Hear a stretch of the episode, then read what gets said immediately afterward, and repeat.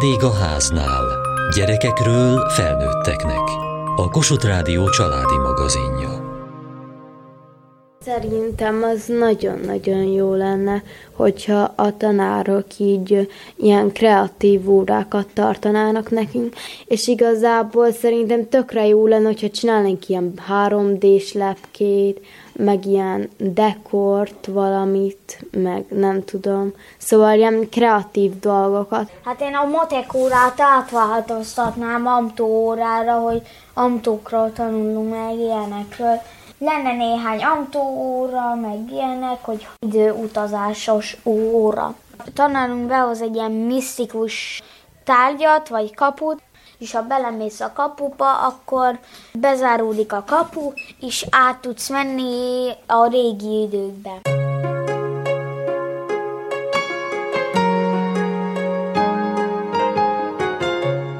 Bevallom, én is szívesen jártam volna időutazós történelem órára, pedig akkor még sokkal ingerszegényebb közegben éltünk, és hírét sem hallottuk az internetnek vagy az okostelefonoknak. Nincs könnyű dolga a mai pedagógusoknak és szülőknek, ha fel akarják készíteni a gyerekeket a felnőtt életükre. Nyakunkon a klímaváltozás, a virtuális világ egyre szédítőbb, naponta születnek új szakmák és tűnnek el régiek. Kapkodjuk a fejünket a folytonos változásban, és sokszor nem értünk szót a gyerekekkel, mi felnőttek, miközben nekik nagy szükségük lenne a támogatásra és a szilárd keretekre. Hogyan tudunk nekik segíteni megtalálni a helyüket a világban? Óvodában, iskolában, konferenciákon, szülői közösségekben egyre gyakrabban esik szó ezekről a kihívásokról.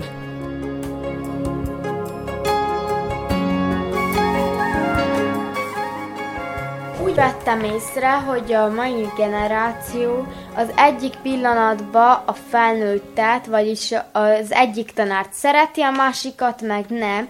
Azok, akik ilyen szerencsétlenebb tanárok, szóval hát na, hogy ilyen csöndesek, meg nem tudják kézben tartani az egész osztályt, na azokat szokták általában így meggyengíteni, és hát ez nem annyira jó szerintem. A mai generációt már kicsit keményebb kézzel kell fogni, mert azokat a tanárokat, akik ilyen nagyon csendesek, azokat már kipécézik, és nem tisztelik, tehát nem adják meg nekik a kellő tiszteletet.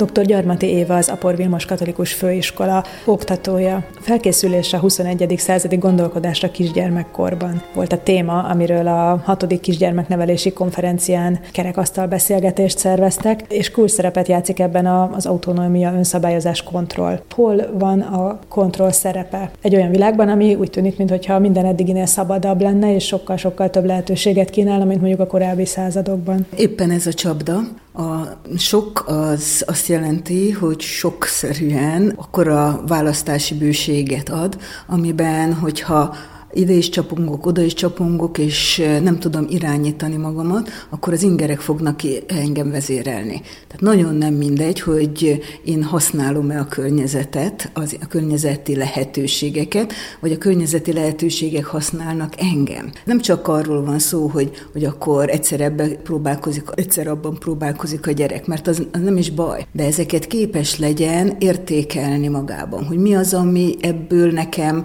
kell, mi az, ami ebből nekem fontos, mi az, amitől én eh, jól érzem magamat és tudok fejlődni. Kérdés, hogy az egyén mennyire ismeri önmagát, mennyire tud reflektálni arra, hogy a körülötte lévő lehetőségek közül válasszon, és adott esetben visszafogja magát, hogy egy másik lehetőséget is beválasszon, akkor, amikor azért a sok lovon nem igazán lehet rendesen lovagolni. Mennyire tud lépést tartani az agy és az idegrendszer az utóbbi pár évtizedben ugrásszerűen megváltozott ingergazdag környezettel? Egyelőre azért azt látjuk, hogy a gyerekek tökéletesen tudnak alkalmazkodni, csak éppen azáltal, hogy alkalmazkodnak, nagyon másképp működnek, mert hogyha egy korábbitól eltérő világhoz alkalmazkodik az idegrendszer, az nyilván másképp fog működni. Vagyis mi történik? A gyerekek sokkal gyorsabban dolgozzák fel az információt, mint korábban, viszont sokkal felületesebben dolgozzák fel az információt, kevesebb a raktározás, sokkal inkább jellemző, hogy helyben tudnak problémákat megoldani, kevésbé tudnak tervezni előre módszeres gondolkodással, halad haladni abba az irányba, amerre a közösség egy tagjaként beilleszkedve kéne működni. Az önkontrollról mindenki azt gondolja, hogy az azt jelenti, hogy, hogy csak hogy visszafogom magamon, de a kontroll szó az irányítást jelent. Az iskola hogyan tud ebben segíteni? Hogyan tudja támogatni azt, hogy ezek a kontrollfunkciók, irányító funkciók kialakuljanak a gyerekeknél? Mindig abban leszünk kiválóak, amit gyakorolunk. Tehát, hogyha sokat kell dönteni, akkor egyre jobban fogunk dönteni, megfontoltan, sok szempontot figyelembe véve. A döntéseinknek következménye van, és például az iskola egy kiváló lehetőség lenne arra, hogy ezeket a, a döntési helyzeteket gyakoroltassa. A probléma megoldó gondolkodás az tulajdonképpen folyamatos döntéseket jelent. A probléma alapú tanulás az azt jelenti, hogy egy helyzetben nekem kell kitalálni, hogy merre menjek, döntéseket kell hoznom. Adott esetben egy másik irányt venni, elkerülni olyan csapdákat, amik másfelé visznek, maga az élet a, a probléma alapú tanulás, és én ezt tartanám a, az egyik nagyon jó segítségnek, amit az iskola tudna adni.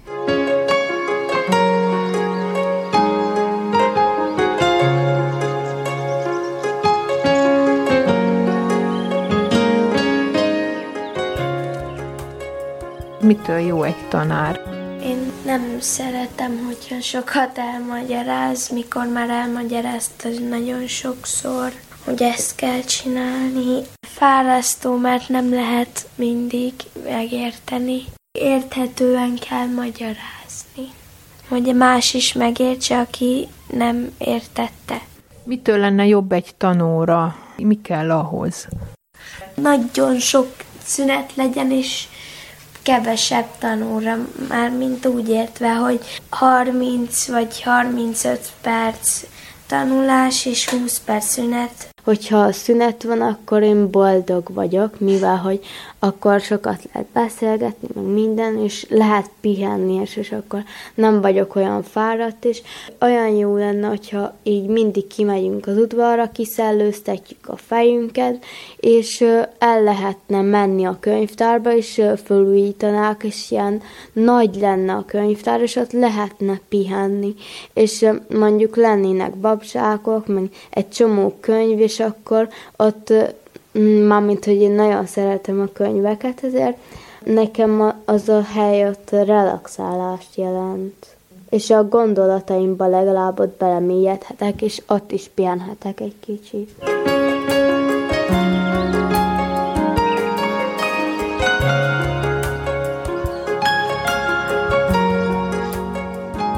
Digitális környezet, ami nagyon sok kényelemmel, kényelmi lehetőséggel ajándékoz meg minket, paradox módon mégiscsak az inaktivitást segíti.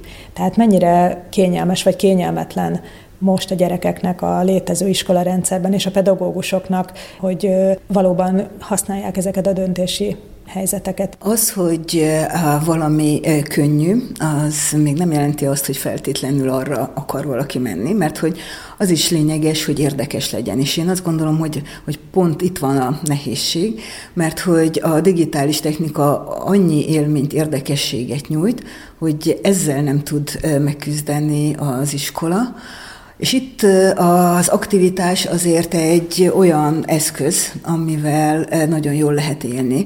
Emellett nagyon érdemes lenne használni a társas helyzeteket. Vagyis az iskolának nem a digitális eszközökkel kell versenyezni, hanem olyan helyzeteket teremteni, ami szintén a 21. században nagyon fontos, a probléma megoldásban az önálló és a társas tanulás. Azok a helyzetek nagyon nagy feszültséggel járnak, ahol nekem ugye egy társal össze kell egyeztetnem valamit. Vagyis ott van az az izgalom, hogy na akkor most merre menjünk a bizonytalanság, az útkeresés. Ezek azért lényegesek, mert hogy ezek a kütyük, ilyenekben ugye nagyon sok lehetőséget adnak, de amikor ezt a, az iskolában ő lényegében a konkrét, személyes helyzetben csinálja, akkor egy egész más szinten szembesül azzal, hogy ott a létező embertől kap egy visszajelzést. Tehát az ember a fiziológiai létével egymásra nagyon nagy hatással van. És ez az, amit megint csak gyakorlással lehet megcsinálni. A Covid-járvány nagyon megmutatta, hogy mennyire leépíti ezeket a működéseket, a személyes kapcsolatot, hogyha kihagyjuk. Vagyis az iskolának az a feladat, hogy ennek az élményét adja meg, és ebben a nagyon belülről, mélyről jövő indítatásokat egy magasabb szintű gondolkodáshoz kösse.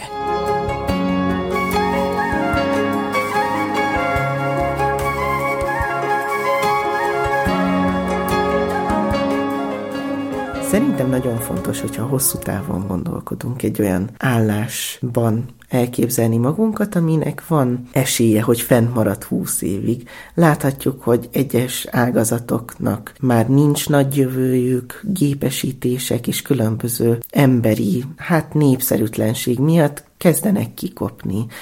Azt gondolom, hogy aminek van jövője, mindig volt, mindig lesz, az a szórakoztatóipar. Maga az iparág az sose fog eltűnni szerintem, mert mindenki szeretne nevetni, jól érezni magát, kicsit kikapcsolódni. Ami szerintem egy nagyon érdekes műfaj, és egyre népszerűbb, az a film. Engem kifejezetten érdekel az, hogy egyes pillanatokat megörökíteni, és egyfajta kisfilmeket készíteni, ami mind oktató jellegű, mind pedig szórakoztatóvá is tudja varázsolni egy-egy témát, tematikát. Tudsz erre az állomállásra készülni már most? Nagyon-nagyon nehéz. Nem feltétlenül kell ezt iskolákba tanulni, hanem nagyon sok esetben én például magam tanítom, megfigyelek másokat, más tartalomgyártókat, például rendezőket, színészeket, újságírókat, és az alapján jegyzetelni, hogy mi az, ami tetszett, mi az a megoldás, ami érdekessé tesz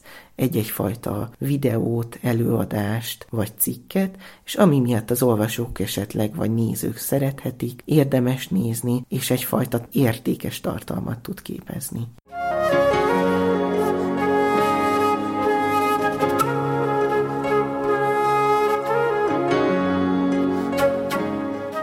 Ferenci Szilvia, az Apor Vilmos Katolikus Főiskola docense, a pszichológia tanszék oktatója, autonóm viselkedés vagy világhoz való hozzáállás a bizonytalan jövőben, illetve a bizonytalan jövőre való felkészülés tükrében. Hogyan lehet megtanítani a gyerekeknek azt a viselkedés készletet vagy gondolkodásmódot elsajátítatni velük, amivel ezt a ma még számunkra ismeretlen jövőt vagy világot kezelni tudják majd, és boldogulni tudnak benne? Alapvetően minden felnőttnek arra kéne törekednie, hogy a gyerekeknél minél inkább az autonómia felé nevelje őket, mert hogy ez a fejlődésnek a célja, hogy önálló egyénekké váljanak, hogyha nem toljuk őket e felé, akkor is felnőnek, tehát akkor is tőlünk elfelé nőnek, és ugyanúgy a szülőknek és a pedagógusoknak is egyes gyerekekben kellene gondolkodni. Tehát gyerekcsapatokat nem tudunk autonómmá nevelni, vagy önállóvá nevelni egyes gyerekeket tudunk, és nyilván ez a pedagógia szempontjából jóval nehezebb, mint otthon. Ezek alapvetően kellenek ahhoz, hogy kompetencia élményt tudjunk nekik adni. Azt az élményt, hogy ők meg tudnak valamit csinálni, hogy ők el tudnak érni valamit. Enélkül nincs autonómia. Kell az, hogy megélje, hogy ő maga hatékony. Ehhez döntési lehetőségeket kell adni, választási lehetőségeket kell adni. El kell fogadni őt úgy, ahogy van. Ez az alapja mindennek, és azt hiszem, hogy ez ütközik sokszor nagyon nagy nehézségbe a szülőknél is időnként, a pedagógusoknál is, hogy úgy fogadjuk el a gyerekeket, ahogy vannak. Ne az legyen a kiindulási alapunk, hogy szeretnénk megváltoztatni őket. Hogy jó, jó, aranyos ez a kislány, de, mert azon az alapon semmilyen változást nem fogok tudni elérni, hogyha nem fogadom el a kiindulást, tehát nem fogadom el az ő személyiségét, az ő képességeit, azt, hogy ő maga milyen. Ha elfogadom, akkor tudok vele együttműködni. Nem gondolom, hogy a felnőttnek valamit ki kell hozni a gyerekből, hanem együtt a kettejüknek kell eljutni oda, hogy a gyerek ki tudja bontakoztatni saját magát. Viszont a mai világban ez a felnőtt-gyerek viszony picit más, kiegyenlítettebb, hiszen van, amit például a digitális eszközök terén a gyerekek jobban tudnak. Itt elhangzott, hogy könnyebben rendel repülőjegyet a gyerek, mint a, az apukája esetleg. A szülő pedig akár tanácstalan sok esetben a szülő és a pedagógus is, tehát a felnőtt. Uh-huh. Hogyan lehet a pedagógusokat segíteni abban, hogy ennek ellenére tudják kezelni ezt a helyzetet, és valóban tudjanak segíteni a gyerekeknek? A nevelésben jó kiinduló pont, hogyha partneri viszonyra törekszünk. Hogyha én a saját akaratomat akarom átnyomni rajta, akkor egyáltalán nem biztos, hogy azt fogom elérni, amit igazából szeretnék. Hogyha az a célom, hogy egy önálló, kreatív, hatékony felnőtt legyen a végén a gyerekből. Ha partnerként tekintek a gyerekre, akkor ez nem okozhat problémát, hogy ő bizonyos dolgokban ügyesebb, mint én. Tehát az, amit mondtam az előbb, hogy együtt kell csinálni, az azt a közeget teremti meg, amiben ő is tudhat többet, mint én, meg én is tudhatok többet, mint ő. Nem szabad, hogy ez veszély legyen a felnőttre nézve, mert hogyha veszélyként éli meg, akkor az a tisztelet, ami a felnőtteket kvázi megilleti, az nem megfelelő alapokon nyugszik. Tulajdonképpen arról beszélünk, amit úgy hívunk, hogy hitelesség. Dr. Gyarmati Éva az Apor Vilmos Katolikus Főiskola oktatója. Nyilván más a funkciója egy felnőttnek, mint egy gyereknek, egy pedagógusnak, mint a diáknak, de ez a partneri kapcsolat az, amiben önmaga lehet, mert ez mindig azért megjátszás volt, hogy a, a pedagógusnak a minden tudónak kell lenni. A pedagógus, hogyha igazán valódi hiteles ember, többet tud segíteni, mint hogyha ő a legtutibb módszereket használja. Mert egyszerűen emberekre van szükségünk, valódi emberekre, aki megtanítja azt, hogy hogy kell hibázni.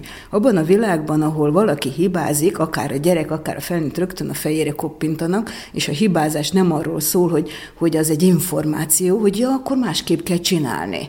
Vagy ha nem tudok valamit, akkor az is egy információ, hogy, hogy ja, erre a tudásra nekem szükségem, vagy nincs szükségem, mert úgyis ott van a gyerekem, majd megveszi helyettem a repülőjegyet.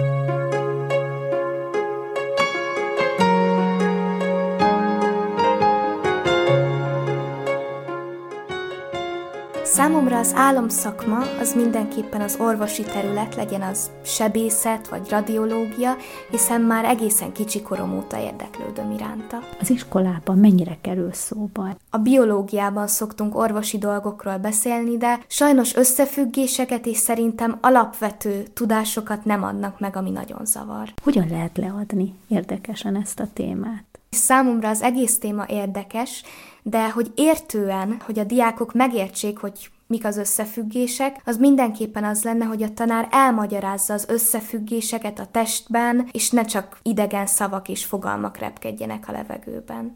Milyen eszközökkel lehetne szerinted színesíteni egy ilyen órát, azon kívül, hogy magyarázat, szoktató? Mi biológia órán sokszor szoktunk csontvázat és akár még régi élő emberi csontokat is megfigyelni és tapintani, ami szerintem eléggé fejleszti a tudásunkat. Hogyan tudod magad képezni akkor ebben az irányban még? Nagyon sokat jártunk gyerekorvoshoz, és ő egészen szerintem óvodás korom óta tudja, hogy orvos szeretnék lenni, így akár vizsgálatok alatt is magyarázott nekem.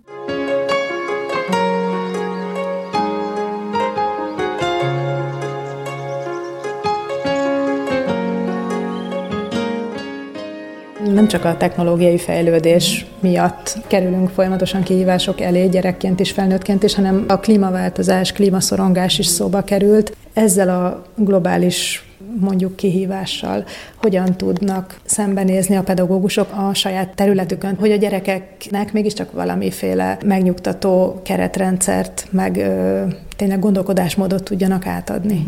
Ferenci Szilvia, az Apor Vilmos Katolikus Főiskola docense, a pszichológia tanszék oktatója. Én azt gondolom, hogy mindegy, hogy klímaszorongás vagy más szorongás. Beszéltünk az önszabályozásról. Az önszabályozás arról is szól, hogy nekem tudnom kell kezelni a saját érzelmeimet és tudnom kell felnőttként úgy működni, hogy ezeket a, a félelmeimet, a szorongásaimat, a problémáimat, azokat ne adjam át a gyereknek és pedagógusként is így kell tudnom működni. Nagyon sok élethelyzet van, ami nem ennyire globális, de nagyon sok negatív érzelmet gerjeszt. Tehát egy pedagógus is válhat, gyászolhat, lehet súlyos beteg, tehát sok problémája lehet, ami a mentális egészségét éppen labilisabbá teszi. De az, hogyha ez átmegy a munkájába, azutána már nem csak a gyerekekre van negatív hatással, hanem saját magára is. Tehát, hogy ez ezen is múlik, hogy mennyire tudjuk kezelni saját magunkban a félelmeinket. Tehát szoronghatok én attól, hogy mi lesz itt húsz év múlva, de úgy nem tudom felnevelni a gyerekeket, nem tudom úgy támogatni jól a fejlődésüket, hogyha ezt a szorongást adom át, és hogyha ez vezet engem. Ilyen értelemben szerintem a pedagógusoknak egyébként könnyebb, mert nekik ez a munkájuk. Abban az idősávban kell lerakni, és utána újra átélhetik, foglalkozhatnak vele. A szülőknél viszont ugye ők a magánéletükben vannak a gyerekeikkel, tehát tőlük egy jóval nagyobb erőfeszítést kíván ez, hogyha ilyen típusú félelmeik vannak, akkor azzal hogyan küzdenek meg, illetve hogyan tanítják meg megküzdeni a gyerekeket a szorongásaikkal, meg akár mondjuk ezzel a helyzettel, hogy mi lesz a Földdel. Az, hogy mik a klímaváltozás kedvezőtlen hatásai, az ugye eleve egy ilyen nagyon széles spektrumon mozgó ügy, és nem biztos, hogy teljesen konszenzus van benne. Tehát, hogy arra, hogyan készítjük fel őket, az szerintem más, mint hogy arra, hogyan készítjük fel őket, hogy hogyan küzdjenek meg az életükben a problémákkal. Arra próbáljuk felkészíteni őket, most hol jobban sikerül, hol rosszabbul, de az önszabályozásunk az egy alapvető képesség együttesünk. Tehát anélkül nem tudnánk így társadalomban létezni nem tudnánk igazából a környezetünkhöz alkalmazkodni. A feladat nem az, hogy kialakuljon, mert van, mindenkiben van valamilyen mértékben, a felnőtt feladata az, hogy azt segítse, hogy minél hatékonyabbá váljon az önszabályozása a gyerekeknek.